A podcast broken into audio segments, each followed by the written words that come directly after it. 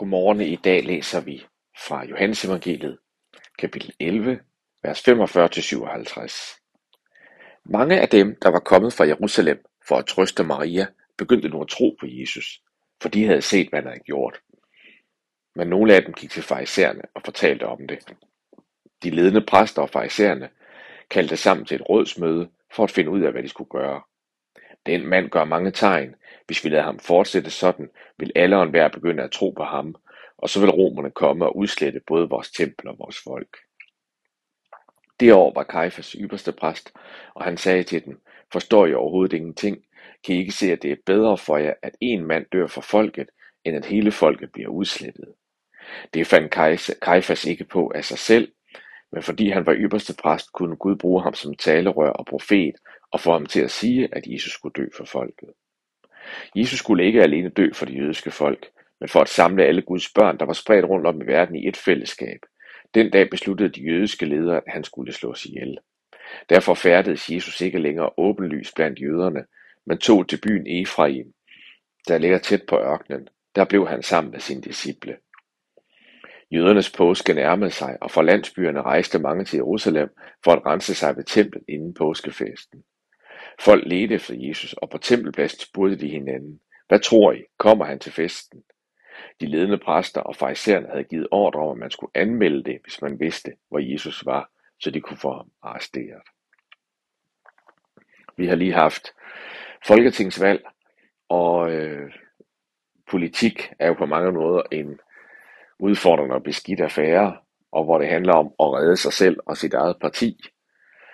Og øh, mange måder er det den samme ånd, vi ser her.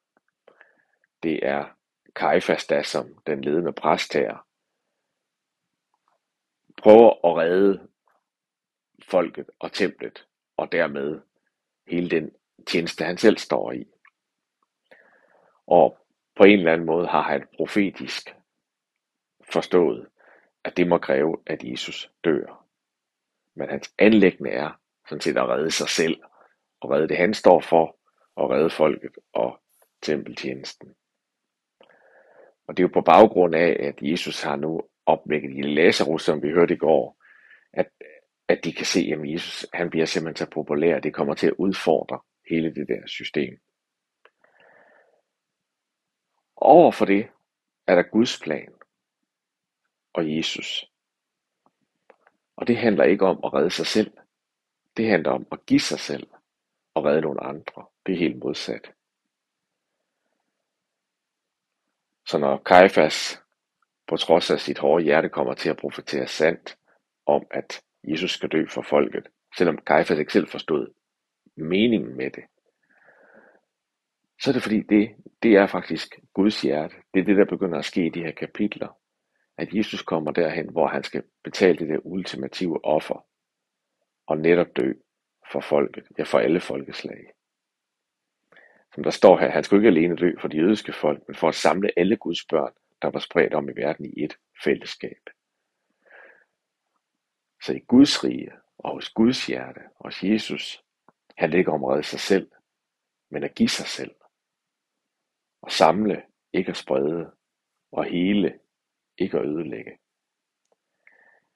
Det er kontrasten i de her ord, vi har læst i dag, mellem hvordan vi mennesker i vores brudhed og syndige verden vil redde os selv, og i Guds rige er det os, der bliver reddet. Gud redder ikke sig selv, han redder os. Lad os bede sammen. Far i himlen, den kontrast mellem dit hjerte, dit rige, din hengivende kærlighed,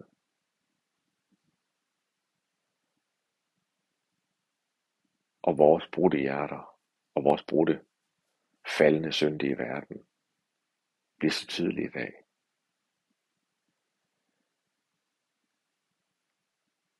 Vores naturlige tendens er at ville redde os selv og alt det vi står for og